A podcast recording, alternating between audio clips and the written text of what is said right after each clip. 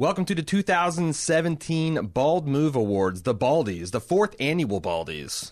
That's Uh, a lot of years. That's a lot of years. It's it's it's, it's this joke has gone on long farther than I anticipated. It's turned into an annual event. Jim and I are wearing our our fanciest uh, tuxedo T-shirts to mark the occasion. Uh, I know I always promise to do bigger and better things this uh, each, each year. Uh, I think next year, the fifth annual, like I don't I don't sure if we'll have enough swing to get like an actual physical location and and and have people come and dress up, but by God, I got to get a golden bust of Patrick Stewart commissioned, and I got to get the previous winners engraved upon that base. And if not, I feel like, I'll feel like a fucking failure. That's the bare minimum. This year, the way we plussed it is we added write-in categories for the user choice on the the six main categories. Uh, we got fancier envelopes to rip open. Uh, Jim actually does not know the community winners. Those will be a little bit of a surprise there. And uh, yeah, so this is this is the Baldies Award. This is the an awards show that is just as terrible and arbitrary and capricious as all other award shows, with this small caveat of it only contains stuff that Jim and I have seen. That is the Bald Move Awards in a nutshell. It doesn't have stuff like if if there's the best this is not the best comedy this is the best comedy we've both seen this is not the best drama it's the best drama that we've both seen now some of the bigger categories i think they're one and the same like our dramas are going sure, to be we cover a lot of really good shows. yeah, I, I, I'm I'm going to not be embarrassed by our choice of like dramas or movies, uh, comedies. Eh, I don't know. And we also got some fun categories that that the Jim and I just come up with and nobody votes on. Uh, but again, they're just as arbitrary and capricious as any other award show. Uh, is there anything else we want to say? Oh, yes, you might have questions like. Why did Jim and Aaron rank this thing over that thing? Or why did Jim and Aaron think this actor did a better job than this other actor? And I will say, we have potentially over a dozen hours of deliberations on all these categories where we actually recorded us coming up with these lists and arguing and wrestling and making cases and they're all uh, they're all po- individual podcasts. They are um, kind of grouped together by categories. So if you want to know like what we had to say about the best drama, there'll be one of those, or maybe the actors are all packaged together. Um, and they those will be in your Firehose feeds. So if you don't know what a Firehose feed is, go to baldmove.com, click on podcast, and there'll be an option to get all the podcasts. Uh, you can check that out there. Probably in the Bald Move TV I think so. Yeah, Probably in the Bald Um, Move TV category too. So if you want to subscribe to that feed, you can get them, or listen uh, on the, the the website, or watch it on the website because this is uh, this is free video, the rare premium, non-premium video, and you can see us in our fanciest tuxedo shirts. Uh, And there are categories in there that we aren't actually presenting today. So Yeah. um, there that we talk a little bit about the meta of television uh, over the course of last year. Um, in regards to a few different things, and we also talk about like notable exceptions that were not Right. on this list for various reasons and why. Right. Um, so there's a lot of stuff in those deliberations that you will not get uh, unless you go listen to them. This is the award show. This is not that all that stuff is the tech, the technology, and and what do they call that? The like that. That's where the nerds show up the the day before the Oscars. oh yeah, if you get the best special effect for an alien's forehead glistening. Uh-huh. Uh, those are the those, that that stuff's in the nerd categories that you're not going to get uh, at the gala event. Uh, so let's get right into it. These these envelopes are burning holes in our pockets. Do you want to open up the first one? uh, sure, I'll do that. Please please read the category and uh, The 2017 Bald Move Award for Best Bald Movie. So bald movies again. This is these are not the movies that came out in 2017. These are the movies that came out that we watched as a first run bald movie. Right. Uh, wait, wait, wait. The nominees in alphabetical order. Ah, almost, okay. see, almost. oh, We're just by, by the seat of I our just, pants I'm just this. itching to get this. Out. I know they're though. burning holes in our pockets. I've we're established this in our tuxedo pockets. They're, we're not going to get the deposit back on these tuxedo T-shirts. Uh, Baby Driver, Blade Runner 2049, The Disaster Artist, Dunkirk, Guardians of the Galaxy Volume Two, It, John Wick Chapter 2, Logan, Spider Man Homecoming, and Wonder Woman. That is uh, the top 10 bald movies in no particular order. Actually, Except alphabetical. alphabetically particular order. the winner is. Well, that that was a that's a poor rip. This is this is me Bad rip? floundering on stage. Come on, Warren Beatty, get it going. together. Oh God, it's my Moonlight. fingers, and the winner is Number one, Dunkirk. All right, 2017, yes. Christopher Nolan. Dunkirk. Okay, let's go to let's go to the video screen to see the breakdowns here. Uh, So number one is Dunkirk. Number two, Blade Runner. Number three, Baby Driver. Number four, It. Number five, Logan. Uh, let's talk about our rationale here. Uh, You can see in italicized the top the top ten rounded at number six, Disaster Artist. Number seven, Spider Man. Number eight, Guardians Two. Six or nine, John Wick Two. Uh, ten, Wonder Woman. Um, how's our how's our top five shake out here, Jim? Uh, you, where do you want to start? I mean, the I can talk about the rationale for number one, certainly. Yeah, yeah, Um, so Dunkirk was uh, telling a very interesting and compelling story um, in, in the film, and also the way it structured the film was so impressive um, with the three different, I guess, scales of time all coming together at the very end. Um, made it, in my opinion, one of the most exciting. It was extremely well acted. Uh, like I said, the the story was great. I mean, the story is real life too. So right. uh, yeah, I, I think everything about Dunkirk just added up to an excellent package for me. Yeah. No, it's great, and it's something that I didn't, you know, uh, U.S. history, surprise, surprise, uh, kind of begins with, uh, if you're taught in high school, it kind of begins with the, you know, D-Day invasion uh in World War II. So, like, seeing the prelude to essentially the Battle of Britain um, and the, the desperate evacuation of this, this British expeditionary force in the face of being hammered between the advancing Nazis and uh, the the Atlantic Ocean um, was pretty pretty powerful. The English Channel, I should I should say. Yeah. Um, I think for the others, uh, check the deliberations. yeah, I suppose. Yeah, yeah. If you want the rationale on numbers two through ten. Now let's talk about Community. Uh, this is Uh, what not, are we running? A, a popularity contest here, people? We are the community. The really Ah, the community choice literally is a. a uh, so this was a this was a poll that we opened for one week uh, to let people um, nominate their choices.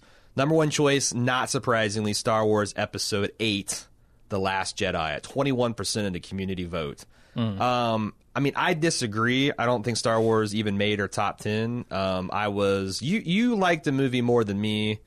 Uh, but I also think your art, your, your it's it's a bit cooled off after you've thought about it. Mm-hmm. Yeah. Uh, you know, famously, I saw it twice and recorded a podcast on it. Um, but it, it's I I'm not going to begrudge anyone for liking that movie. And- I and I wish I, was in your among your ranks. Uh, I do wonder how much of the community vote is based on purely the movie and how much is based on the podcast because I know people really enjoyed the podcasts. That's that we true. did and we did two true. of them. So That's true. Um, that could definitely be an influencer here. But no, I wish I was with you. I wish I, I, I need to find a dead rebel uniform on the beach, s- strip into it, and then try to hide out amongst you while we evacuate to the salt planet. Uh, Logan at fifteen percent. You know, comic book movies do well, mm-hmm. uh, and Logan was a damn fine comic book movie. It hit our top five. It's fifteen percent in the community vote. Dunkirk got ten percent, probably on the strength of it just being great. It's probably Yeah. the probably the best if you want to talk, you know, subjective, objective movie standards of the bald movies. Baby Driver is a hell of a lot of fun. Was number three on our list at eight percent, and Blade Runner twenty forty nine seven percent. Honestly, uh, the community and us are at one, except for Star Wars and it. I and guess. it. Yeah. yeah. They did the it the the, the scary scary it movie uh, did didn't make it. Mm-hmm. Um, okay, so let us continue with a non envelope category. Uh, this is going to be the biggest miss. Biggest The biggest miss is an annual category where Jim and I look back and say, "Oh God damn it, we should have done a podcast on this if we'd known it was going to be as good or popular or interesting, uh, or various other reasons we would have done that." So uh, we're going to do this in reverse. We're just going to talk about the number five and work our way up. Uh, number five, you want to take this one, Jim? No, I don't have it. You don't have notes in front of you? Okay. uh, let me switch over here, and here we go. There we go. Number five. Yeah. Hidden Figures. Oh yeah, I saw this last year after it came out. For one reason or another, I don't think we could make it to uh, our bald movie that night. Yeah, there it was some kind of. I, I don't. I'm not sure if it was, is that or if it's just like a, a conflict where we thought, well, this was maybe the better movie, but there was a bigger, more popular movie. However, we did it, we fucked up because that was a great, great movie. Right, and I didn't end up seeing it for like a couple weeks, and, until a couple weeks after that. And by then, it was you know uh, here and gone. So um, we never did a podcast on this one, and I always felt like it was such a good movie, and I felt like it was kind of an important movie in a lot of ways, and we just didn't get to covering it. Right, and it's a great. It's also a great, you know, um, I guess retort to a lot of people saying that like, oh, racism's been over for so long. Right. Like, did we go to the moon a long time ago? If you say we didn't, if it's it's fairly recent in human history, then there is just some blatant, crazy ass racism that these women had to overcome to, by the way, calculate figures to put men into orbit and on the moon. So yeah, um, and it's hidden figures. It's it's a it's a double meaning because it's also the hidden role that these women uh, have played in the in the, the history of the space race. So Yeah. I think it's pretty good. Uh, biggest missed number four: Star Trek Discovery. I don't feel like we're f- at fault here. If Star Trek had came out when it was supposed to come out, we've been all over that. Star Trek came out towards the end of the year when we were completely swamped and up to our ass in various alligators and crocodiles. Uh, Also, if if Voyager and Enterprise had been any good, we'd be True. all over it. True. There there was a lot of expectation here of, Yeah. of it not being very good. right, this is the long-awaited heir to a previous unbroken chain of pristine quality. Right. There would have been a little bit more hype. But Star Trek Discovery, in retrospect, was really good and would have been really interesting and a pretty popular podcast. And uh, we done we done fucked up. Uh, number three, The Expanse. We did do a series of three or four bald move TVs on this with our Yep. our buddy Levi. But I think The Expanse is the heir to the somewhat broken uh, uh, Star Trek legacy of quality science fiction. It's it's it, it's unbelievably good and has no business being that good on the Sci-Fi Network. Yeah. This this this shares airtime with Sharknado Seven and Z Nation, and then the best hard science fiction since maybe Babylon Five. Um, since since Babel since since Battlestar. Battle, Okay, even yeah. Battle, even I- Battlestar's not that. this hard hard sci-fi. Sure. I, I would agree with that though. Um, if you're a science fiction fan at all, you've got you you owe it to yourself to check out The Expanse. I believe you can watch the first two seasons free on both Amazon and Hulu. Check it out and see if we're wrong. This is it's it's it's essentially set 150 years into the future where the solar system like Mars and outer belt has been colonized and it's a it's it's the Game of Thrones for our solar system. The political intrigue between the different planets and asteroid belters is is just really cool. Uh, Twin Peaks. Um, this is a tough one because you had no desire to get any in in any of this. We watched Twin Peaks, the first one, the first couple episodes because it was a commissioned podcast, and I immediately was intrigued with the premise and uh, the, the the craziness of the television and how it was that crazy back in the 90s um, and i started watching a new series and i fully intended to have like a rotating list of uh, well regarded bald move commentators to do this with me and again it it I just ran out of time. I ran out of time and I feel like that would have been a really big hit for us and I I done fucked up. Uh, number 1 The Deuce. The Deuce we should have known. It was David Simon. It was uh, it was a chance to get in on the ground floor of perhaps the next wire. And why didn't we do that? Was another just like it's too it's just too late in the year and we Yeah, there, there was so much else on. It came out when I think it came out when Mr. Robot Walking Dead and finishing up season two of Game of Thrones. Where's Game of Thrones were all on? yeah, were all happening at the same yeah. time. So we were like kind of like full capacity, uh, but that would have been a great one. We did record two or perhaps three the Deuce uh, Bald Move TV segments, Mm-hmm. which I thought were turned out pretty good. Uh, and we'll see how the schedule. These are all things that we, if the schedule had been a little bit different, we would have covered and perhaps should have covered. Okay, next big category. I'll open this one if you do not mind. Uh, this is the 2017 Bald Move Award for Best Commissioned Podcast. The nominees in no particular, well, in, in alphabetical, alphabetically particular order: uh, American Gangster, The Dark Knight, Jackie Brown, Master and Commander, Star Trek II: The Wrath of Khan, Star Wars: Return of the Jedi, Terminator 2: Judgment Day, There Will Be Blood, The Wicker Man, and Willy Wonka and the Chocolate Factory. Oh my goodness. Who is going to win the the the the, the, the, the pulse pounding mystery of this of the whole thing? We've got uh, for the winner, There Will Be Blood. Oh, It's the best commissioned podcast in 2017, according to Jim and I.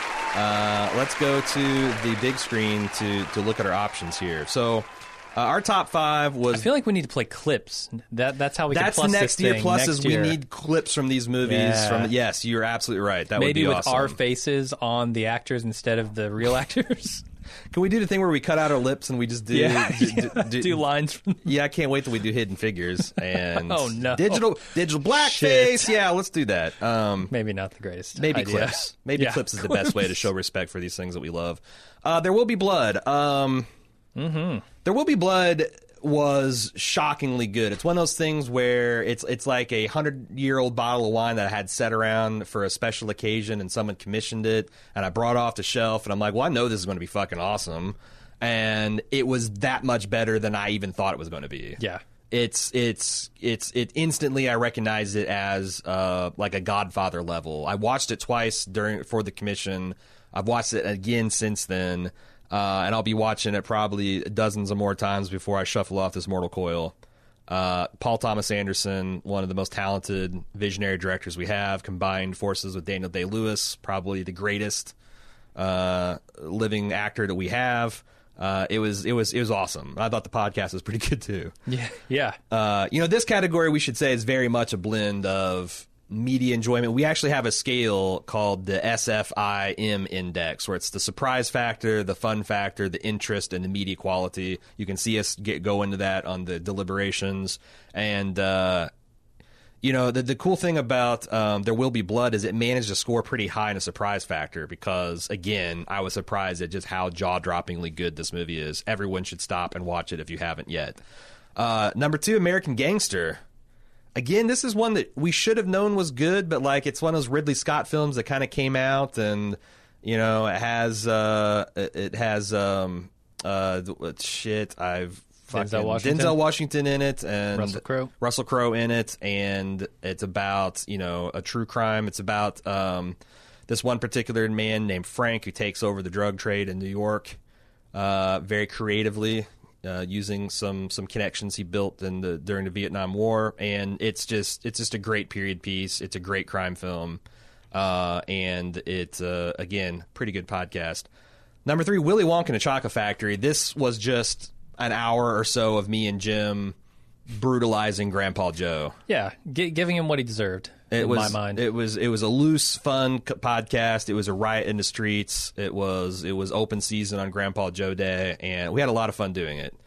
Uh, for Master and Commander, I recused myself for most of these deliberations because th- I'm so far in the tank for this movie. But what really pleased me was how much my friend enjoyed the movie, and that was a delight uh, for me. And it's a it's a great it's a great film.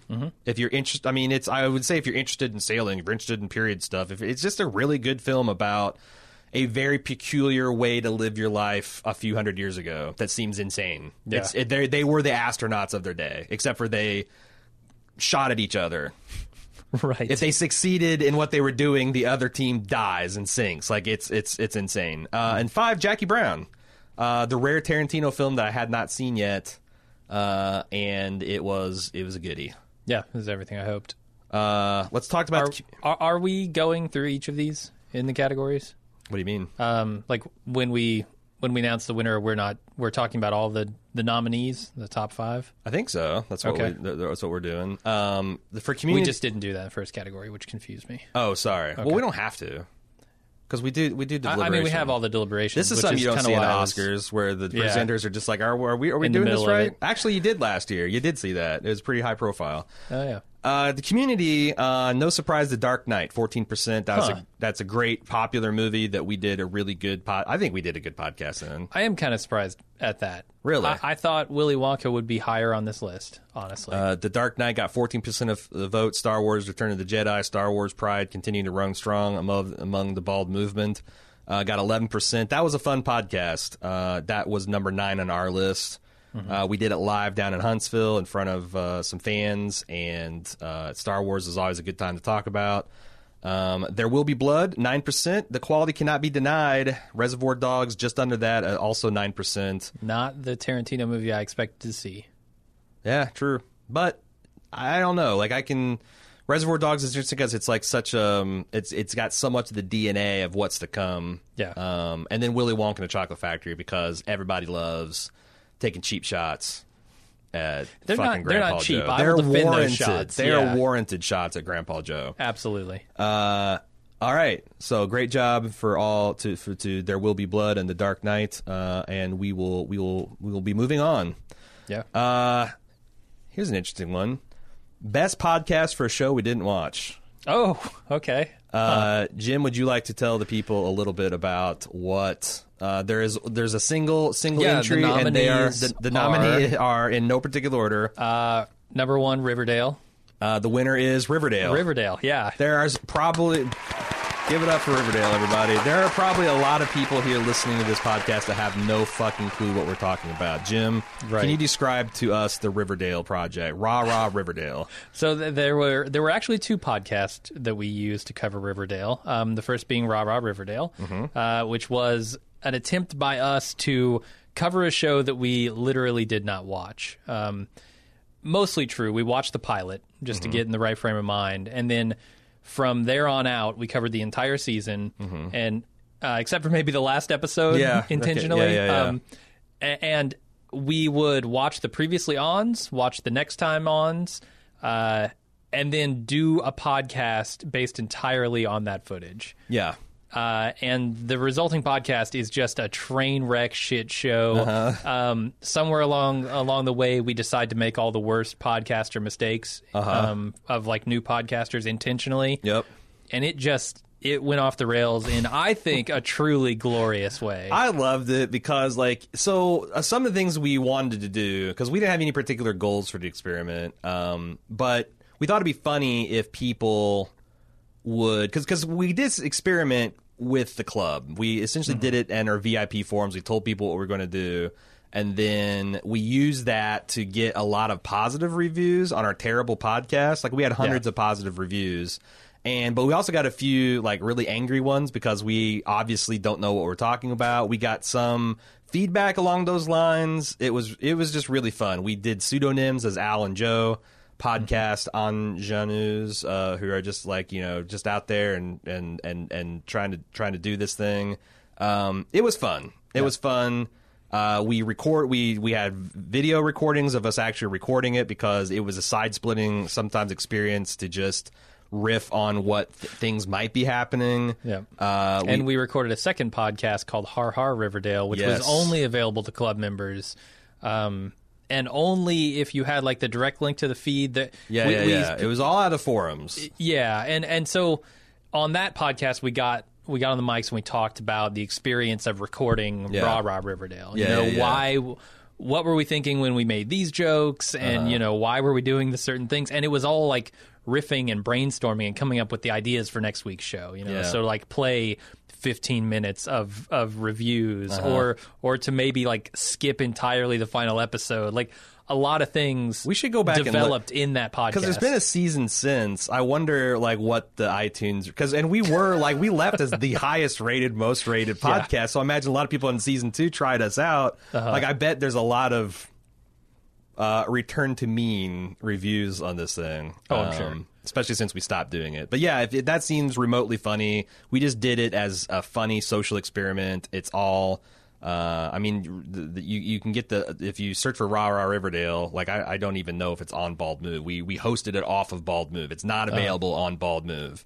If you search for Rah Rah Riverdale, you should be able to find it no problem. It's on iTunes, and then uh, you have to dig for it in the club for for Har Har. Yep. Um, okay, we are back to the red envelopes. Jim, I believe it's your turn. oh boy Uh, we are going to open up the best comedy. Is that what we're going for That's here? correct. All right. Best comedy. You want to read the nominees? Uh, the nominees in particular alphabetical order uh, is Always Sunny in Philadelphia. It's Always Sunny in Philadelphia. American Vandal, the Netflix original. BoJack Horseman season four, also Netflix original. Glow, also Netflix original. Lady Dynamite, also Netflix original. And last week tonight, Definitely not a Netflix HBO, original. John Oliver show on HBO. Uh, Love, also a Netflix original. Mystery Science Theater 3000, The Return, also a Netflix original. Rick and Morty, on Comedy Central, Adult Swim, and Tour de Pharmacy also on HBO. Those are your nominees. Who is the winner for the 2017 Best Comedy? The winner is the envelope. It's defeating me every time. These they're too fancy.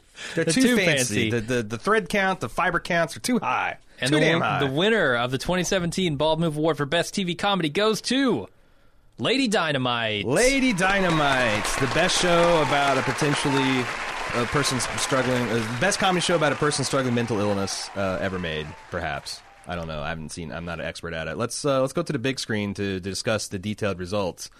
Uh, okay, so we had so we had uh, we had uh, this is the the one that I was really curious about as far as um, the community was involved because we don't watch a lot of comedies primarily because comedies are very hard to do podcasts on Right.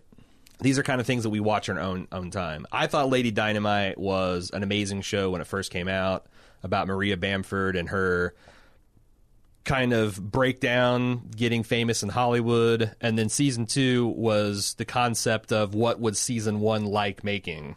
Uh so so season 2 is a tongue-in-cheek telling of the making of season 1 and the show within the show is called Maria Bamford's fucking nuts. It- it's just it's just really funny. And it's it's it's really got our hooks in Cecily and I. Like we quote it all the time. Um, it's pretty great. Uh, similarly BoJack Horseman another show about that deals with a lot of topics of mental illness and alternative I don't know ways to look at things. And it's about a guy with a horse for a head who was in a very famous TV show in the 80s or 90s and now he's kind of washed up has been. Uh, and then you got Rick and Morty, which everybody knows about. Uh, American Vandal, which is a is a s- very good satire of Serial the podcast, Making a Murderer, and Jinx, like the rush of true crime documentaries and podcasts. Uh, and it's set in a high school about a man about a a, a, a, young man expelled for spray painting twenty two dicks on the teachers' cars in a teacher's parking lot. And then Always Sunny, uh, who had kind of sagged and been flagging the last few years, I th- caught back with a returning, uh, a stunning return to form this season or last year's season. Uh, let's talk about the community. Um, Yeah, the community results are not too surprising. Rick and Morty won at 24% of the vote. Yeah. Here is where the other category shined. Um, 16% of the vote for comedy went other than the suggestions that, that Jim and I made. The Good Place got 32% of that vote. Veep got another 10% of the other category. Master of None, 6%. I've Veep is a show that I wa- background watch because my my wife watches it, and it's not my cup of tea, but I understand why it's good and why people like it. The Good Place, I've heard so many good things from so many different people whose opinions I respect. That I feel like I gotta w- check it out now. Yeah. Uh, the Master of None also um, has a reputation of being very good. Last week tonight, eleven percent. Silicon Valley, eight percent. BoJack Horseman, seven percent. I did not think Silicon Valley had a very strong year. I didn't this year. either, but it is popular. Sure. It is popular, and it is popular probably in one of the core bald move demographics. Uh, young nerd, young nerdy men. Mm-hmm. That's that's the demographic we fall into. Unfortunately, it didn't fall into our top our top ten. Uh, shall we move mosey on down to another category? Yeah. That I mean, let's good. let's like you know, let's uh, we don't have any commercial breaks. We don't have any uh, getting up and getting cocktails. Let's just get, just keep getting right to it.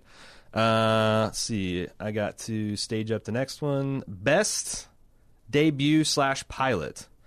So this is a category where we essentially say what is the best rookie show, and of those rookie shows, which had like you know the, uh, a particularly fine pilot. You know, we think of Yeah. like the Breaking Bad's, um, a pilot that just grabs you and demands that you keep watching. The opposite of like a slow burn. Mad Men would be a great example of a slow burn. Um, so the nominees. Well, no, the nominees. We we don't do this in this category. Uh, let's go the, the bottom up. Uh, number five, American Vandal. Um, yeah, I, I wonder if that is going to be a debut season or if that is just I hope they don't the, try. the end of it. If they come back, it's going to be a shoe in for our highest stakes, biggest risk category, which we'll get to in a minute. Because there's no need. There's no.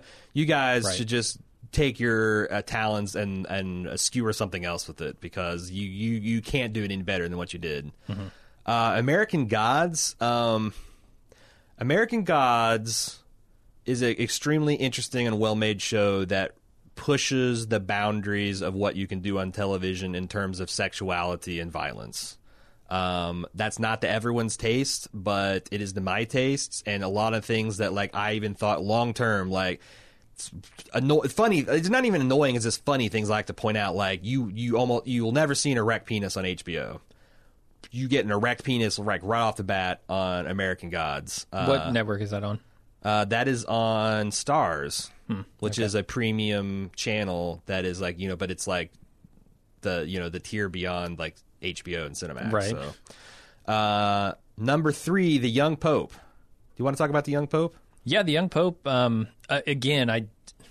It's definitely going to be the best debut for this show because it will have another season. What that looks like, we don't quite know yet. But the Young Pope was surprising in a lot of ways to me. Um, first of all, the the previews made it seem like it was going to be bonkers, and it turned out to be it was exactly that. But it was more than that too, which It's is also had a serious intellect like side. It, it, it is bonkers. It's also beautiful. It's also thought provoking. absolutely, um, and all those things kind of combined to me to make one hell of a season of TV. and the pilot in particular like I, I remember watching and i see jude law dressed up as the pope and he crawls from underneath a mountain of babies Yeah. to give this crazy homily as the sky opens up and i'm like instantly this is the this is the coolest craziest thing that I've seen. And uh, we did, we covered this as a lark, just to kind of fuck around in early Jan or January and February of last year when you know right like right now we're in kind of a content. Uh, what's the opposite of a glut? Drought. A drought? A No. content drought? Yeah, that's Con- good. con- content. Uh, fire hose. A waterfall. Uh, the glut. The glut. I guess. we don't, there's not a much, lot. There's not a lot going on in January, is what I'm saying. Oh, oh, you're talking about now. yeah, Yes. uh, and it just it, it it delighted and astounded, and it was a great show. Yeah, Uh, and that, that show is so weird because it kept me. It it kind of went counter to a lot of the way that TV is programmed now, where they want to keep you guessing with the questions you have and like the twist they give you. Mm-hmm. This show doesn't do that. This show kind of goes the other direction with it Mm-hmm. and says, "We're just going to lay it all out for you, and you're going to think the twists are coming, and the twists don't come." which is I- it kind of kept itself me- a twist, right? Exactly, exactly. It kept me engaged in a way that um, a lot of those like, ooh, what's going to happen next kind of shows don't anymore. Uh-huh. Right, Because I'm always looking for that next twist. And then, twists was And it played the, on that. the twists were more of like understanding layers to characters that you didn't previously appreciate. Right. Um, but yeah, it's it's it's a fun, it's a hilarious show. It is a uh, show that, that that is capable of wringing profound emotions from you. Uh, it's amazing to look at. Uh, Mm-hmm. If you haven't ch- ch- checked that yet, and you got an HBO subscription, uh, pop in HBO Go and check out The Young Pope. Uh, two, Handmaid's Tale. Um, Handmaid's Tale is like a real soul searer, man. It's it's it's Elizabeth Olsen living in a society which essentially enslaves women for breeding stock and if you want to see Elisabeth uh, Moss, I said Olsen because I confused yeah. Peggy, and, and her, uh, which is a that's a, that's a compliment you can play to an actor. That, uh, but yeah, Elisabeth Moss. If you want to see Elisabeth Moss like push to her limits of of what she's capable of range wise, uh, you can do a lot worse than checking out *Handmaid's Tale*. Uh, and then two, The Deuce. No, Uh, number one. Or Deuce. sorry, Two is the deuce. it is literally Yes. the deuce. Number one is the deuce. You know, I don't know why I slept on this series because I've seen David Simon make a housing initiative in Yonkers utterly riv- riveting. Mm-hmm. But like, there's still something about like, how is he ever going to say something important about society by analyzing the burgeoning porn scene in the Mm-hmm. 70s? And by God, he did. Uh, And I don't think I would really want to watch a show about the porn scene in the 70s if it wasn't created by David Simon. right. Because I I see a lot of opportunity for that to become real ridiculous real fast. Yeah, lots of sex position. Whereas, like the edict on top, if you if you look at the interviews, is like David Simon wanted any of the sexuality to be.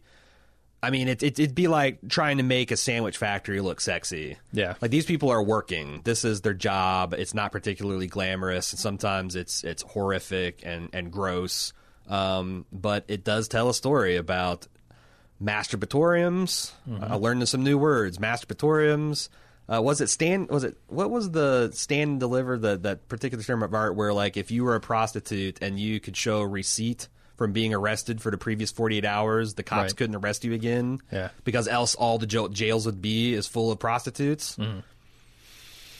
Yeah, it's a great show. It's a great show. Um, it is. That's why it's number one in this category. Best debut pilot, uh, David Simon and uh, um, I always forget the God damn it, I always forget the other guy. Um, Pop- So so will history. oh no, Pekalanos. there you go. Pekalanos, uh, you did you did it again. Um, let us move on to the beginning of the true prestige categories. Ah, yes. Best female actor. Uh, again, in alphabetical order, the top 10 was Aubrey Plaza as Lenny Busker from the FX show Legion, Carrie Coon as Nora Durst from The Leftovers, Elisabeth Moss as June Osborne slash Offred in The Handmaid's Tale, Grace Gummer as Dominique Dom DiPierro from Mr. Robot, Maggie Gyllenhaal as Eileen Candy Merrell from The Deuce, Elizabeth or Mary Elizabeth Winstead as Nikki Swango from Fargo, Merritt Wever. It's fun to say. Merritt Wever as Mary Agnes from Godless, Millie Bobby Brown as Eleven slash Jane from Stranger Things 2, Rachel Keller as Syd Barrett, also from Legion, and Rhea Seehorn as Kim from Better Call Saul. Uh, I believe it's your turn to open up an envelope. No, I just destroyed this one. Did you? Yeah, it's oh, your that's turn. right. You, the struggle was real. Yep. Uh, here we go. Uh, let me switch over to this and best best female actor category for 2017. In a shocking upset, Carrie Coon is Nora Durst from The Leftovers. Very well done. Um, gee, I wonder. I wonder how the rest of the night's going to go. No the no Leftovers. I have decided is now my favorite TV show of all time. I'm making it official. It's pretty it good has pick. dethroned The Wire, um, which I didn't even know was possible when I started doing this stuff oh, so many years ago. Um, but The Leftovers managed to, the to to one up The Wire by being a very. I I think it's an important show about how we deal with grief and loss in this society in, in, in society. Um, and it's also just extremely well made and some of the religious themes I found fascinating due to my background. Yeah, personally touching, and you know. d- holy Christ, the performances. Yeah, everybody, top to bottom in that show. It's just just an amazing cast with amazing writing uh, and just just shooting the hell out of it. There's a particular scene where Carrie Coon at the end of a scene, like she's in a hotel that's on fire, and like the uh, the the the sprinkler system is flooding her, and her face is down, and it looks like tears are just yeah. pouring out of her face, And and, she's just had like an excruciating fight with Kevin. it's it's, it's- one of the most beautiful things I've seen, and Yeah. it also the moment it wasn't just like like there's a lot of stuff in Young Pope that's beautiful, but it's staged to be such. Right. This is just like everything builds up to this climactic moment, and it's it's just amazing. And this was uh, one of one of her best seasons in the show. I think she had a lot of good Yes. stuff in previous ones, but this, it, you know, the finale of anything I think is going to be more important and impactful Right. um, th- than what came before. And both Carrie Coon and all the other actors in the Mm-hmm. show really nailed it, and Carrie Coon especially. Yeah, it's again, it's my it's it's my favorite show. Um, Maggie Gyllenhaal came in second uh, for her role as Candy on The Deuce. Um, Yeah, you know, she had a couple showcase performances where she was just allowed to wind up and and and go off, and it was pretty pretty amazing to see. Elisabeth Moss, similarly uh, in *Handmaid's Tale*, there was a couple. There's a scene late in the series where she just completely loses her shit at a situation that like it's one of those things where it starts to get hard to watch because it's like you know you're just watching a person being psychologically tormented and being completely impotent about it. It's such a frustrating show in that way. Uh, grace gummer really impressed as dom on mr robot. Uh, there again like i feel like this is the this was the year for like women to have these showcase performances. She gets to tell uh, darlene off in a way to where it, like ver- like like there's a subreddit called murdered by words this should be the top post on that her Yeah. her takedown of of Darlene and her bullshit and then Millie Bobby Brown as 11 um has a lot of hard stuff to do as a kid. this young lady is scary because she is yet like 13 years old and she's kind of reminds me a lot of a, like a Natalie Portman who's like how are you so good in Leon? Yeah. You shouldn't be able to, like they're like I I like they're, they're, it's it's it's jaw dropping how good you are in in this role, and uh, really really fun to watch. Um, What the we talk to community community? do? Community yeah, agrees. should we uh, should we switch over to the big screen here? oh shit! I completely forgot to do that. Get to the Uh, correct I category. should, I should I should I should do that. My mouse is just all over the place. Um. Okay. Wrong category. Raw. Why? We didn't scroll down. I did scroll down though. Maybe I didn't. okay, not. here we go.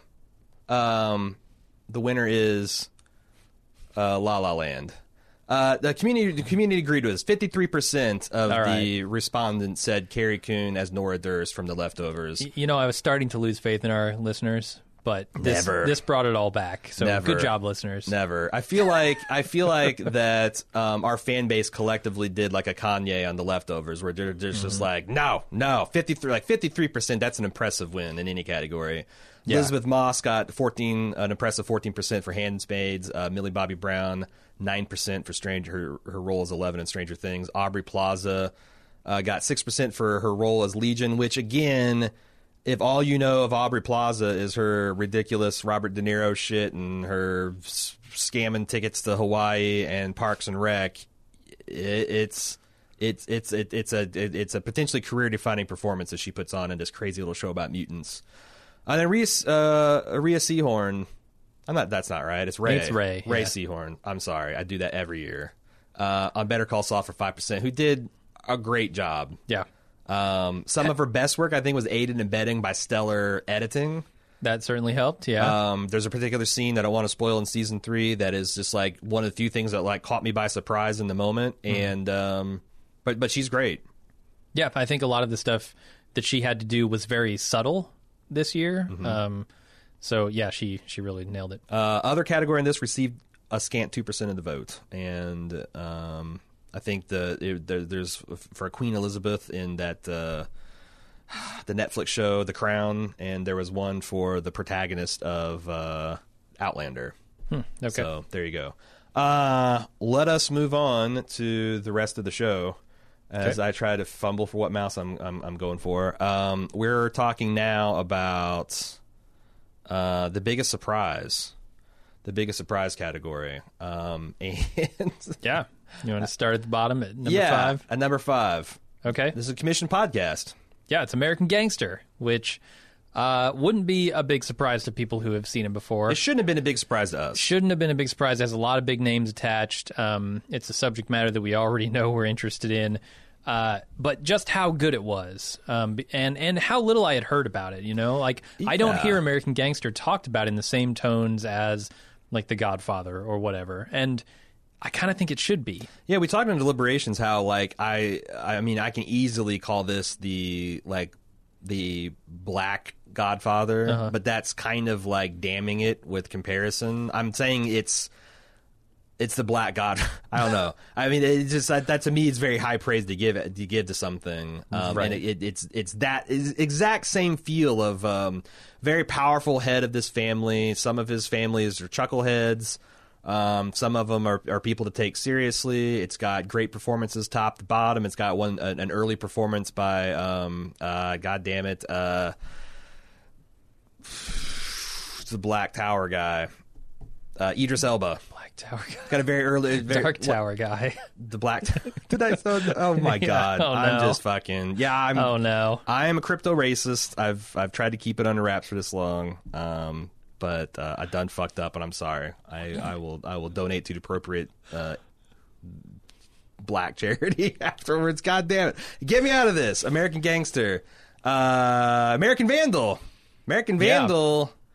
Like I vandalized racial relations in America. Uh, American Vandal, the story that of uh, of a young man who vandalized a bunch of shows or a bunch of bunch of a bunch of fucking cars with dicks. Yeah. Jim, talk for a minute. uh, American Vandal came out of nowhere. Uh, American Vandal was not on my radar, as most Netflix shows are not. Yeah, I, I got a text from my buddy saying, "Dude, watch American Vandal," and that's one of the things I wanted to say for its its debut category is like if this thing had one episode to catch me, mm-hmm. because like if this thing was anything less than than funny or interesting, I was going to be like, okay, thanks for the suggestion, jackass. I'll I'll I'll keep my my own counsel as a professional TV critic now. And I think the, the another reason it was a big surprise is because the trailer didn't really appeal that much to me. Yeah. Uh, the trailer made it seem a little more serious on the subject that was ridiculous, but like a more serious view into it. and I feel like that was a failing and something that turned me off of it. And when I finally went to watch it, I'm like, this is so much better than the trailer gave it credit for. I remember the like when we were watching a trailer because that's what you do on Netflix. Like it just automatically shows it. Right. You can't not Um, watch it. uh, me and Cesar are debating like, is this a real? Like, I don't remember hearing this on the news because it did look serious. I do Right. think that towards the halfway point of the trailer, it becomes clear. Well, I never that, got that far in because it's like, well, I'm not interested in this. because Like, it's like this is either uh, a farce or it's just it's going to be the most ridiculous true crime I've ever heard of. right. Um, So yeah, huge, huge surprise for me. it's great. Star Trek Discovery was Yeah. a big surprise because Star Trek is pretty good. It, it was pretty good, yeah. And I I had not experienced a good Star Trek in about a decade, maybe more. I mean, even the movie, like I like the original Star Trek Uh-huh. reboot. Yeah.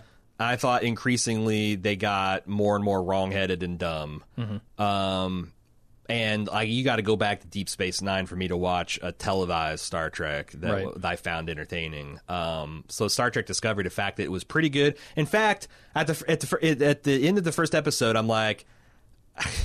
Star Trek doesn't have the balls to pay any of this off. It's going to be reset button and planet of the week. Here, just She'll just be a captain in episode two. Yep, Like, yep. And I was shocked that they actually uh, committed to those things and and and dug, they, like like lived in the hole they dug in. Yeah. Um, yeah. It was it was a lot better. There's a I've got minor gripes like.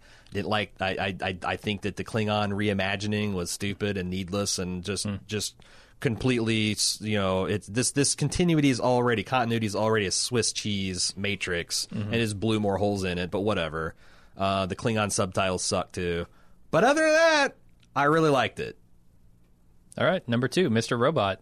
again Season two, I did not like. season two about broke us Yeah, so coming back with the season three, I was very skeptical. Yep. Um, thinking this might be the season that I check out. I Yep. might be done with the podcast. And every episode, it just kept getting better and Right. better and better. Right. Until we got to the end of the season and I said, holy shit, that was a great season of TV. and I f- kind of felt chagrined that we might have turned people off of Mr. Robot with their like because I but I do think that season two has a lot of unfortunate issues. Um, it'd be it'll be fascinating if this is all like I can't wait to see when Mr. Robot's over if it all holds up and then the tale of the making of it because I would love to know what the hell Sam Esmail was thinking in season two. Yeah. Did he have like a hat? Did, did he have like this this middle act? It was like a half season long, and he didn't know, like he didn't wasn't sure, but like yeah, I, I don't know, like like. Yeah.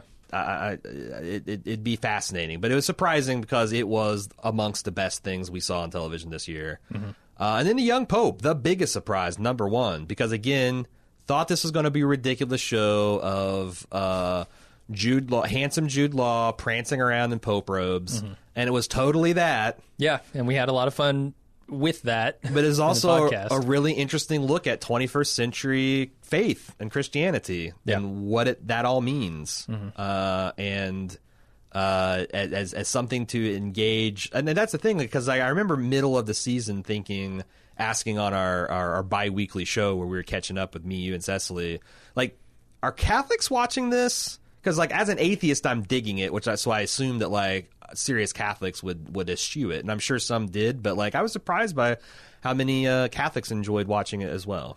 So biggest surprise of last year, the young pope. Congratulations. Uh, this next category, Jim, might need a little bit of a- explaining. highest stakes slash biggest risk. Um, this is stuff that I don't think really needed. To, well, it's a lot of things. So first of all, uh, it's a category where we say, "Hey, this thing didn't really need to be done, but they're going to go ahead and do it anyway." Right. And it's such a beloved thing amongst its fans Yeah. that the only potential here is that it's either amazing and Mm-hmm. they love it, or it's less than amazing and everybody hates it. Like the Blues And it Brothers ruins 2000. the legacy of that franchise. Blues Brothers 2000 was a highest stakes, biggest risk that completely fell on its face. Right. It, it besmirched the repu- the Star Wars prequels. yeah. Anytime that something is considered like a complete thing that's amazing, and someone years later decides to remake it, Yep. um, like Rick and Morty season three, certainly high stakes because it's so universally well regarded that season three could not be as good. And then what does Mm-hmm. that do to reputation of the creators and the show? But it was a foregone conclusion. Yeah. It made a bunch of money. Adult Swim brought it back. Uh, Star Wars also at this point, The Force Awakens, high stakes, big risk. Mm-hmm.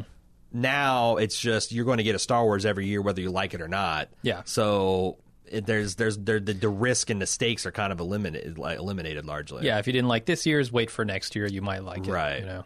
So with that said, let's take it from bottom order up. Uh, Mystery Science Theater 3000. Uh, Cult following for Here- this thing. so there's several reasons why this is a big risk and high stakes. Number one, the original people or some of the original people are still doing this thing on RiffTrax. Yeah. They're still making their livelihoods doing this thing. And this was a reboot to go back to the, the, the old the old style, less I guess big block because that's what RiffTrax does now. They do the Harry Potters and the Star Warses and the Star Treks, the big big budget stuff. Um, go back to doing just schlock Yep. with a completely new cast. Get Felicia Day in there. Get Patton Oswalt to play the bads. Uh, get some kind of schlubby, doughy guy to be the the dumb yokel. Get different recast the robots. Tons of room for controversy and this sucking. And honestly, the first one is pretty rough. Like they, they they fell into the like trying to jam too many riffs, so none of them individually land. But there's a couple of real gems, like the Italian Hercules is like a top 10 Mystery Science Theater 3000 of all time as far as I'm concerned. Huh. So I felt like it was a it was a high stakes big risk that completely paid off. Uh, you want to talk about John Wick 2? Ye- Yeah, number four, John Wick 2. Uh, John Wick was entirely self contained, um, and it was incredible for what it was. It Just was a not based on non-stop it was action it- movie. It's not based on a comic book or a property. There's no real obvious reason why you would run this back other than to make more money, Right. which is always a high stakes big risk proposition. super risky. Um, You can shit the money bed, and then what are you going to do, John Wick? But in this case, it absolutely paid off. I thought John Wick 2 was as good as the first one. And it Yeah. sets up the franchise to become that, you know, to become Yes. a franchise as opposed to just now you movie. expect it. Now it's, Right. uh, John Wick three will be ineligible because Yeah. we their their their the risk is pre built into the fact that they did the the second one. Yep. Stranger Things two, uh, a self contained story told extremely well by very young creators who this was the first thing they ever did. This Mm-hmm. is the thing, this passion project they've been noodling on for a decade. And now you're going to follow it up in a year's time. Go. Yeah. True Detective, season 2. Right. that's the bi- that's the risk and the stakes. It is, yeah. And they fucking they fucking nailed it. and this show trades largely on nostalgia, Yes. which can grow tiring if Right. it's if it's so distilled. And it just gets forced in. right. Um, and the fact that it worked as well as it did, in in my opinion, just as well as the first season, Right. is is super impressive. Yeah. Uh, Blade Runner is another one of the kind of the poster child for this category. Um, Blade Runner 2049. You know, Blade Runner is still widely regarded as one of the best science fiction films of all time. Uh, it's got one of the best leading men of all time. It's got just a, u- a unique dystopian look that history did not bear out. sure. There's a version of America that uh, Ridley Scott was going for that did not come to pass. Uh, why? Why? Why fucking make a new Blade Runner?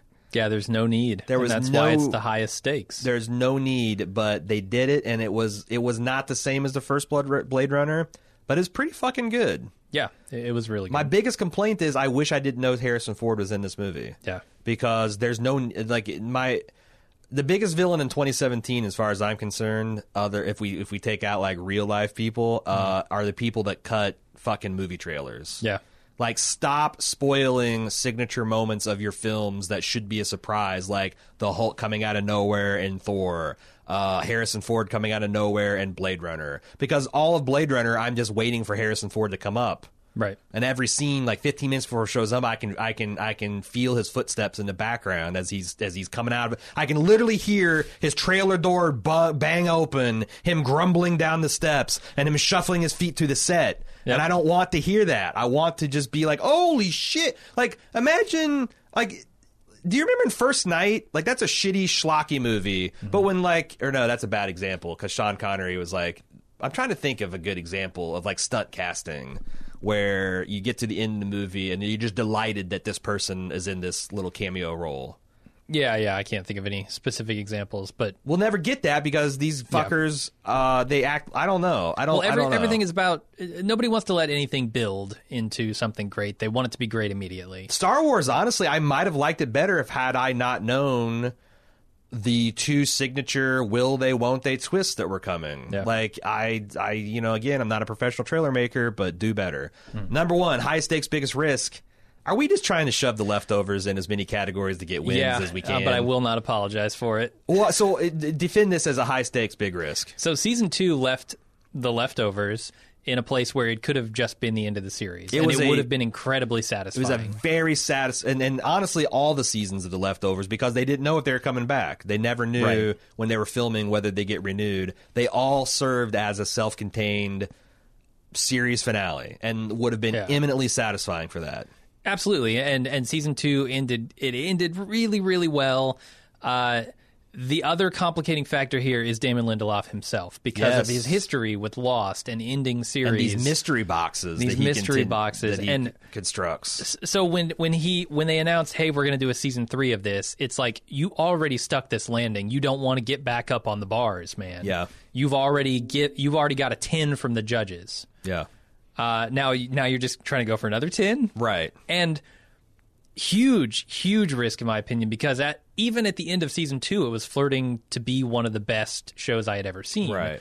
um, now they come back with season three and they end up nailing it huge risk but huge payoff especially too. since you know a lot of the Damon Lindelof said he would never answer the central mysteries about the show; that they were intentionally mysteries. Yeah. How do you wrap something up that vague and Yeah. Open to interpretation? How do you satisfying uh, in that? And by God, he did it. Like, and if you don't it's potentially a career killer yes, like Yes. that's the scary thing here Yeah. Especially if more people were watching Leftovers. But for the million or so people that watched the show and loved it, like it's I've never seen anything like it where the fan base is kind of evenly distributed over how they thought interpreted the ending and both usually one camp likes it one camp doesn't. Sure, yeah. Uh, this can like both everyone kind of seemed to like whether you what you decided to believe happened in the final episode and in the final season largely left up to your individual interpretation, your life experiences and your relationship to the show and they were all equally satisfying. Yeah. That's fucking hard to do.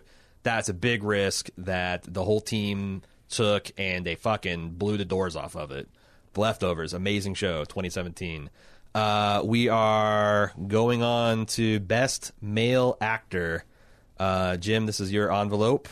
i believe it is Uh, let's talk about uh, the nominees. Uh, B.D. Wong as White Rose slash Zhang in Mr. Robot, Bobby Cannavale as Irving in Mr. Robot, David Harbour as Chief Jim Hopper in Stranger Things, David Thewlis as VM Varga from Fargo, Gary Carr as CC uh, from The Deuce, Jeff Daniels as Frank Griffin from Godless, Jude Law as the Pope from The Young Pope, Justin Theroux as Kevin Garvey Jr. in The Leftovers, Michael McKean as Chuck from Better Call Saul, Noah Schnapp as Will Byers from Stranger Things 2, Jim with the envelope.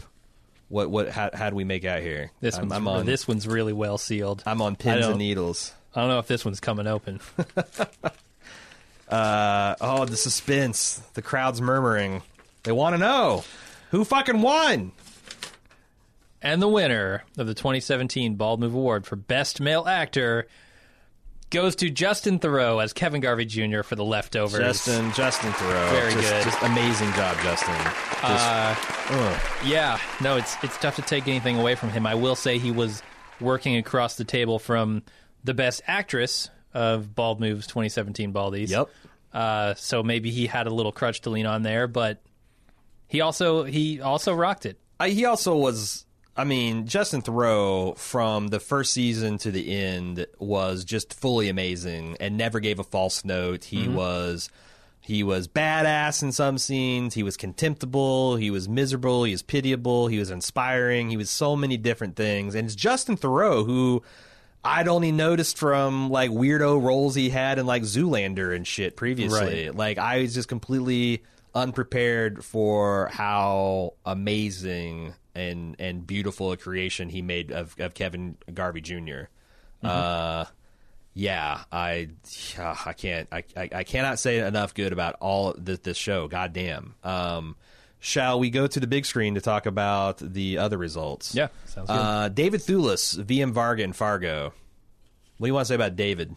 Uh, David is the only actor on television this year that made me physically ill Yeah, with his performance. his villainy in Fargo, his sheer the sheer banality of his evil, mm-hmm. the the chillingness of it, the the off putting affectations of his character.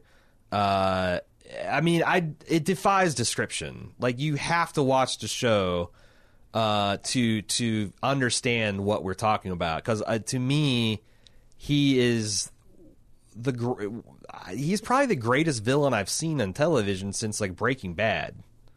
Like I have to Yeah. go to like Gus Fring to think of a better, more terrifying, more well realized uh, uh, a character, and it largely rests on David Thewlis, who I've also seen be incredibly warm and mentoring in uh, you know like fucking Harry Potter. So like yeah, just playing just just just playing outright villain. Um, it's been like since like fucking Dragonheart.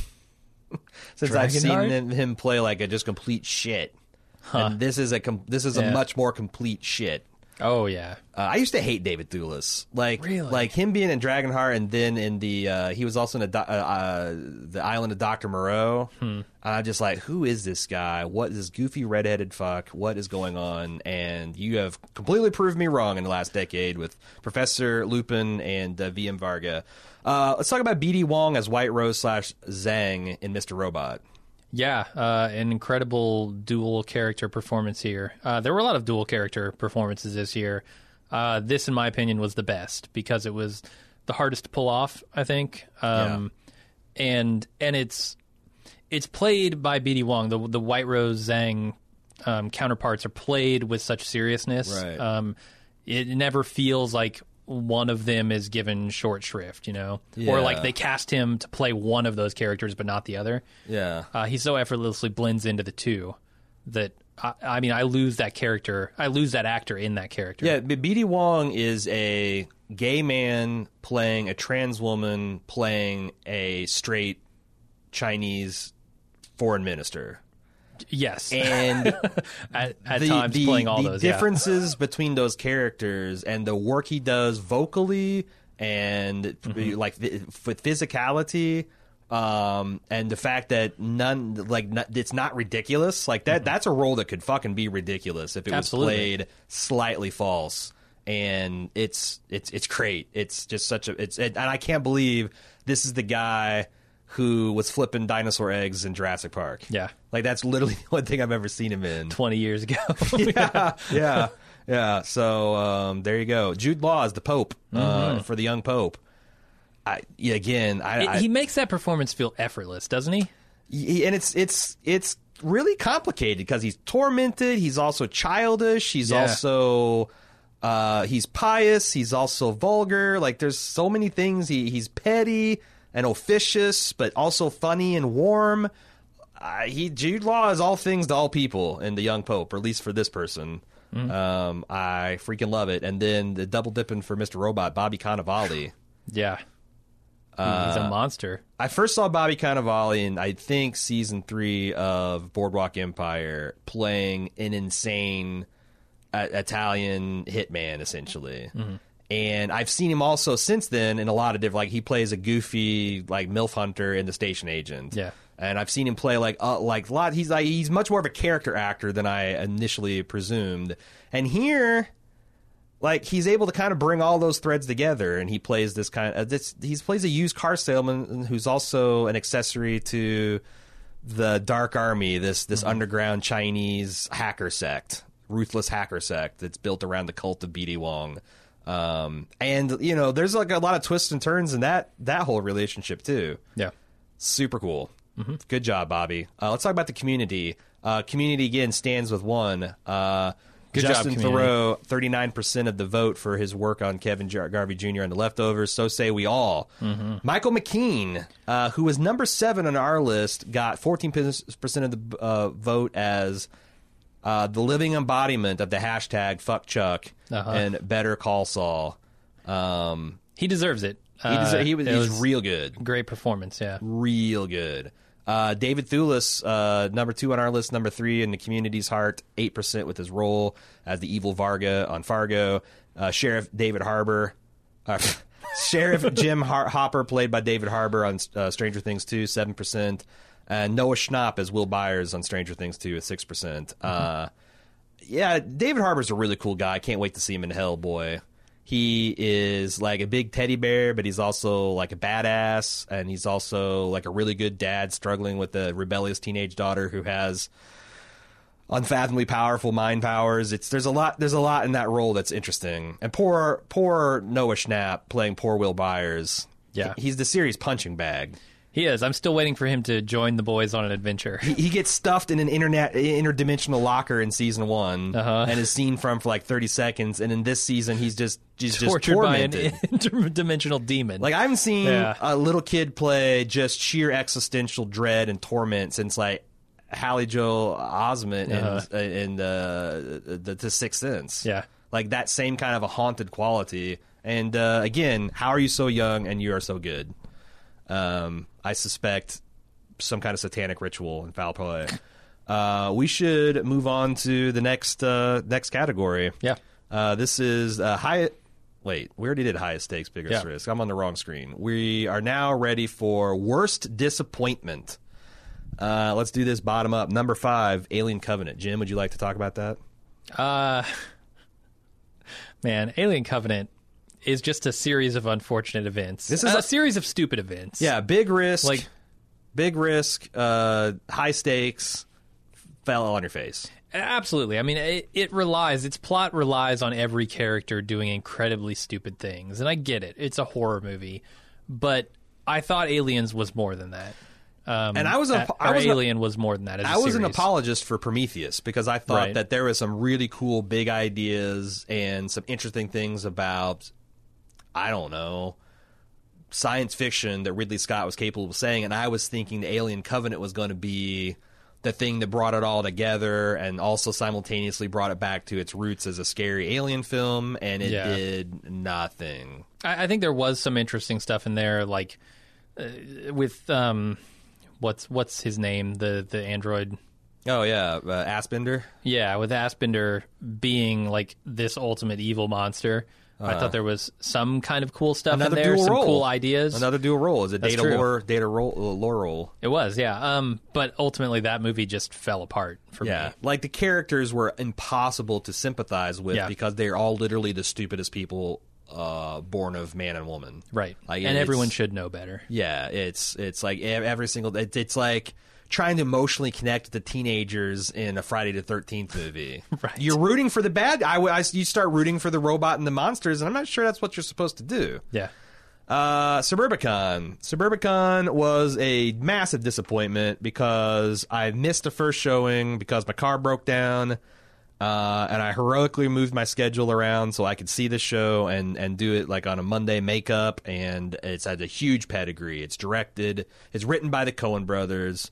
It stars Matt Damon. It's directed by George Clooney. How the hell can all that go wrong? Well, you'd have to watch Suburbicon to find out like what a really oblivious, wrong-headed take on racism in America and the quiet desperation of a 50s sub. I mean, there's there's one good thing about this movie, and it's the little boy's performance. Um, and I can't really say any more of that massive spoilers, but Suburbicon it should have been better given who who who made it. Uh, let's talk about Gold.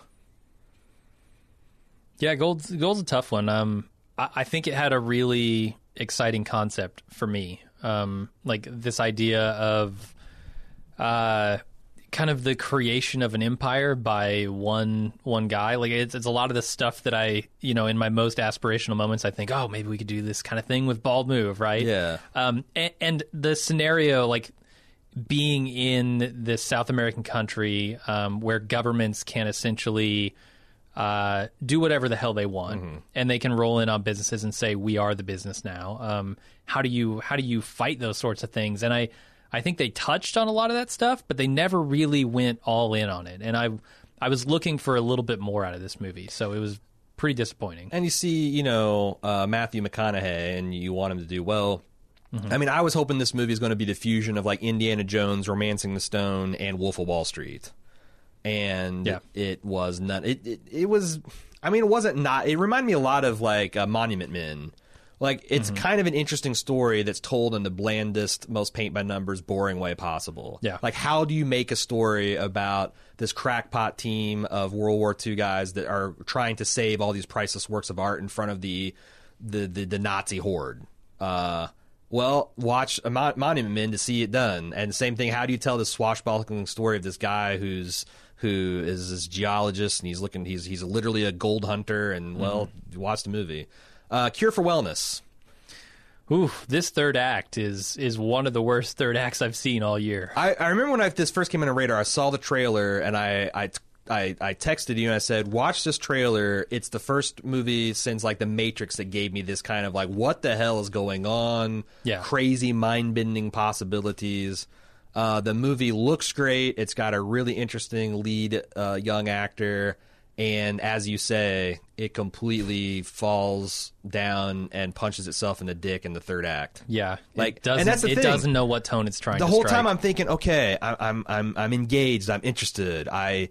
They they clearly want me to think this, but there's going to be some other thing, and then it's the it's just the first thing, which is the and least interesting. and thing. it's weirder and stupider too. It's Yeah. like, it's all of the, the bad things they can do in a third act. Yeah, and all the tension that they had kind of been building over the first half of the film just just just sinks and deflates like a shitty souffle. Yeah. Uh, and then we come to the Aronofsky disaster mother with an exclamation point. Yeah, the more I thought about this movie, the less I liked it. Uh, it's unfortunate because it, the reason why this is such a big disappointment is the pedigree behind it, like you were saying about Suburbicon, right? Uh, Darren Aronofsky has made one of my favorite films uh, in Requiem for a Dream, and I looked at this trailer and I said, "This has got to be crazy, and this has got to be really good." Yeah. um, and it was crazy. In, in a lot of respects, it was crazy, but it ultimately it was so obvious in its themes. I think. Um, I mean, that's the thing, the when sub- you take a second and you you stand back and say, "What is this movie doing?" It's kind of all on the surface, and and I don't think that's what I was looking for out of this movie. No, eh, the subtext is screaming text in this case, and he's Yeah. made like you know Black Swan, Requiem for a Dream, the the Wrestler, some of my all time favorite fantastic. movies through a, a pretty wide swath of like an emotional palette. Yeah. Uh, you know, something about the torment of being a ballerina, and then also the torment of being a professional wrestler. What do those things With have the in torment common? of being a drug addict. other other than they're just really great portrayals of the these roles and, and relentlessly watchable and interesting. And the mother, like I was into it Yeah. and like it looked beautiful and I kept waiting for it to turn into something more than just just lazy retelling of essentially a creation myth of specific Judeo-Christian myth from uh, creation uh, Judeo-Christian cr- Judeo-Christian creation myth from the Bible and it didn't. Like that's all there is to that movie. And it it had the moment from Darren Aronofsky where everything goes off the rails and you Yeah. say what the hell is happening But you just didn't but care it didn't, at that point. right it didn't matter it wasn't it wasn't enough to pull that movie out Like if I gave a, a, a, a one shit about Jennifer Lawrence or Javier Bardem in that film, I would have been like probably super. In, but there's no reason to care because these characters are such archetypes and like the the fucking Jungian sense of the word, like a mother. It is a she is a mother, Yeah. and he is this creator father god, and who cares? yeah it's a disappointment, and and and and, and I I was pissed off watching it. Uh, let's talk about Return to Form. Uh, so this is this is for a category for shows and movies that took a stumble, and you're ready to write them off. Uh, but they get back up and they impress you. They Yeah. they are they go they they they had a they a, Get the little, eye of the tiger. little slump, but they come back like Rocky Mm-hmm. and they fucking beat Drago. They beat Mr. T eventually. Beat everyone apparently. beat them all. Yeah. Um, Except for Creed. uh, number five, it's always sunny in Philadelphia. Again, always sunny has never sucked, but the last few seasons, in my mind, were starting to get pretty treadmilly and relying way too much on Charlie's bird law, kind of like self-referential. Oh, here's the McPoyle episode, and just didn't have anything new or fresh or interesting to say. And for whatever reason, this final season they mu- they had the creative juices going, and it was both hysterical and kind of thought provoking as far as these crazy ass comedies go, and just just really funny. Um, I haven't seen it yet because I wait to catch them on Netflix. But yeah, so you when the new season comes out, which I mean, there's a whole it's a whole yeah. shit show because like they still are they don't know whether Glenn Howerton's coming back and in Mm-hmm. what role if he's just going to be behind the scenes or because he left. Uh, uh, Dennis left the show. yeah, at the end of last season, and what are they going to do with all that? I don't know. It's just it's interesting. Uh, Star Trek Discovery. Yeah. We kind of talked about this already, but Star Trek had a big lull for for me, especially because I was not a huge fan of the new movies. Mm-hmm. Um, but like you, I think the first one it, it had enough of of what. I guess what I was looking for in a Star Trek reboot, which is the actors kind of nailing the roles, And they did. They They, nailed- the, they the fucking cast nailed was it, yeah. amazing. but I ultimately was not interested in the stories they were telling with those Right. new movies. So for Right. me, those are kind of absent. And then you look back at Voyager and Enterprise, and those are shit shows in my opinion. Yeah. Uh, Star Trek has had a very long run of being bad Mm-hmm. uh, when it comes to television. So Star Trek Discovery coming back was surprising that it was even passable as a as a TV show I would want to watch. Yeah. Uh, and we'll probably have more coverage. I know we cut we did a few bald move TVs on that. I think when we get all caught up with it, that we would like to talk about it in total. But like Yeah. you know, we're very impressed. Uh, Spider-Man: Homecoming. Uh, Spider-Man had been abused by Sony for a long time with endless, meaningless reboots. With uh, Sam Raimi increasingly being detached from the process. Like Spider-Man Two was one of the best superhero movies of all time, and then Spider-Man Three was not, and then the Amazing Spider-Man series is just got off. I didn't even see the second Yeah, one. the I see every stuff fucking comic book movie ever made, and I did not see Amazing Spider-Man Two with Yeah. Jamie Foxx as a bolt of a lightning or whatever fuck. Okay. Spider-Man: Homecoming was magical. Like Yeah. it's it's it's better than all the other Spider-Men that came before it, and those Spider-Men were pretty fucking good. a couple of them, yeah. You find a you find a kid that can actually play a teenage Peter Parker and nail that kind of like weird devil may care kind of like patter. You cast an aging uh, uh, Batman slash Birdman as the Vulture, uh, uh, f- f- Michael Keaton. It's it's just I mean Marvel like this, Marvel movies are always good, but this one was like one of the special ones. That's like the first Iron Man, the first Avengers, where it's I think I think it's great. Uh, two Fargo. Uh, yeah, Fargo had a um, not quite as strong season two. Like No, season one was really great. Season two is good. There's this one part Yeah. where it, it's like a horse that threw us, man. yeah, that I think it's the ninth episode or something. Yeah. It's, it really just kicked me off the back of it. I'm not even and gonna I didn't it's even want to get back on because a lot of people enjoyed it, but Right. it just for us was like just such a a wrong-headed fish NATO 737 over ABQ moment that uh, it really I started I started worrying about Noah Hawley in general. Uh, Like, like, what is he? Is he just like a fucking brain? Is he just a slightly more sophisticated uh, Scott Gimple that he just can brainlessly remix better things, Right. And it fools people because it's aping the Coen brothers style, and they've got such a diverse, amazing catalog that if you cherry pick the best moments and shove them into one thing, it's so unusual and weird that people are going to watch it. Mm-hmm. Fargo season three started down that path. it did, yeah. But right around episode three, completely elevated and and uh, you know with great villains, uh, great casting, great performances. Something important I think to say about our present point in history and our relationship with money and truth. Uh, stunning return to form. yeah, I agree. Finally, Mr. Robot, Mr. Robot's the most obvious one. broken I mean, record time. I really did not like season two. yes, Um, like I said, to the point where we weren't sure if we were going to cover it if season three was bad. Uh, so for season three to be one of the best things I watched this year, uh, that's a serious return to form in my mind. Yep. Uh, which brings us to the return of the form of the end of the podcast or the end of the award ceremony, which is the opening of the best 2017 Bald Move Award for Best Drama. Mm-hmm.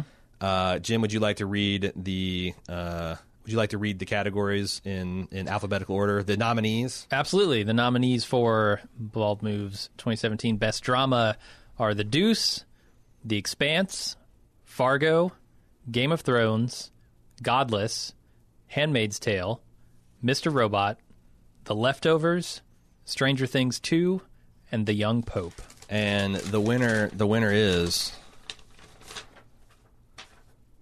The Leftovers is 2017 Bald Move overall best drama award winner, the most prestigious category.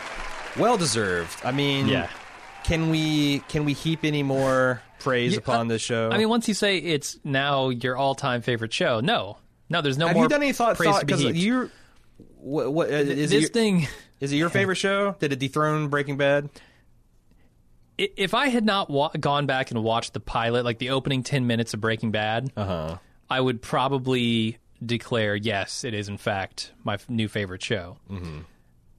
But now, like, Have you seen the episode called International Assassin, Jim? I have seen that episode. You have? Okay. multiple times, as a matter of fact. okay. Uh, yeah, it's, first it's ten just minutes above Breaking Bad. Okay, all right. they're different things. they're different things. That is they're true. both amazing. Uh, I, I love them both equally. Um, my my children, So are they? You're saying they're one A and one B? Sure, Which is one A? in no particular order. Uh, let's see. Let's go. Let's talk about the number two, Stranger Things two. Um, you know that's the thing is I thought the leftovers just run away and be like head and shoulders above, but like shows kept being good. Uh, Stranger Things two is an amazing show that were I mean like like these next four would have been tougher and I would have probably struggled with them more except for the leftovers was such the obvious win. yeah, But Stranger Things 2, Mr. Robot, which is our third one, The Deuce, which is number four, and Fargo, number five, those, they, I mean, they're almost interchangeable. Um, it, it depends on what you like and probably what generation you were born into and your affinity for technology and David Simon shit, but based on what you like more, because you can't go wrong. All of these, all these shows in the top five are just amazing. A couple things that narrowly, like the, you know, Game of Thrones, who's perennially in our top ten, top five, frequently win, you know, getting the top crown, just barely eked out a number ten list. That's part Game of Thrones stumbling. It's part these other shows just really, uh, you know, pouring onto steam. But what a great year for television. yeah. What a great year for television! And what's so funny is we went back to last year because there's a lot of shows that didn't didn't make it last year, like The Leftovers didn't make the cutoff. But like it it this this top five would have kicked the shit out of top ten of last year. Absolutely. Uh, let's talk about the community choice. Uh, let's go to the big screen and look at that. Uh, so we've got the community. Forty percent votes the leftovers as the number one show. I'm shocked. All right. I'm shocked Be- because our the, audience- the Game of Thrones juggernaut, this Game Yeah. of Thrones audience, like the leftovers audience is way bigger than I possibly expected. Sure. I mean, we had It like became our third biggest show this we year. We had ten percent of the total audience Yeah. for this show listening to this goddamn podcast, which Yeah. is crazy. It's crazy. We had hundred thousand people watching, listening to this thing off of like a million people watching. Mm-hmm. Game of Thrones has a like depending on who you believe, fifteen to hundred million people watching and got nineteen percent of the vote. Which again, you know, and, and it's a it did take a stumble this year. It had some problems rounding into what I assume the Double D's want to be the final shape. It's still an entertaining season with a lot of great moments. It is. Um, and that reflects in the community vote. We have a massive audience for that show, and it's a great show. Nineteen percent. Uh, they also said Stranger Things, Mr. Robot, and The Handmaid's Tale, which is number seven on our list. That's a respectable community top five as well. Yeah, absolutely. Uh, and it's not that much different from our top five, other than Game of Thrones being being re- overrepresented. Uh, also, there was um, there are four votes for other. Uh, two of them were for Westworld and the O.J. Simpson story, which were not even eligible for this year's. no, Westworld Did we- didn't did- air did- this year. Did we did we remember to um, do, do the uh, the comedy? Shoot, I just did a bunch of fancy, just a bunch of fancy camera moves that it's not that's not that catch up on. Um, did we do the, the the did we do the community choice on comedy? We did, didn't we? I actually think. think so, Yeah, yeah, yeah. yeah. We actually threw because I was worried when I saw the community choice on that that we'd forgotten. Um, but I actually put them on the list because I, I know myself. I know myself really well. Uh, so it's it's interesting. I, so I want to say, first of all, congratulations to the leftovers and all of our winners. Uh, second of all, like this was the first time we did like a write-in type of strategy.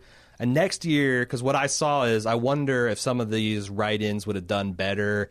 Um, because it's like you know you, you're just eyes going through all these shows and then you got other and like if you're not immediately have a show like oh my god i can't believe they didn't do veep or oh my god i can't believe they didn't do curb or oh my god i can't like if, if that's just not right in your forefront you're probably going to select one of the, uh, the the the the main options Right. i think next year i'd like to do a two-step process where we just have you know, a nominee. Like you just guys just just as a blank text box for these six categories. You tell us who you think are the best ones or your top 10, five, and then we can take the community voting from that. Because I don't think it's fair to put stuff like Veep and Curb and some of these other uh, like like uh, what's that the the Good Place and have them compete with sh- shit that's just like right there that you just got to click a, ra- a radio button on. Yeah, no, it's a lot a barrier to entry for write-in stuff. Right.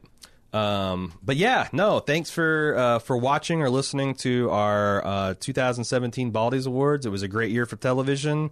Uh, I'm hoping that 2018 will continue the trend of being another great year for television, and we will be back next year for the fifth annual actual gala celebration. Yeah, All I promise is that there will be some gold bust that vaguely resembles Patrick Stewart that has the four previous winners for each category, and and they'll be awesome. And we'll show we'll show them off. We'll show the the Stewie, this this the, the Patrick. We haven't decided like what's the official. yeah. I think it's the Patrick. I mean, the Baldy is a pretty pretty easy one. but- yeah, and he is a baldy. Yeah. You bring home the gold baldy, and that's what you get. So maybe it should be platinum. platinum. Yeah, really set ourselves out. Mm-hmm. Yeah. from the crowd. Yeah, Oscar's gold. Yeah, We're doing iridium. we're, we're, we're, you can launch these things into space, baby.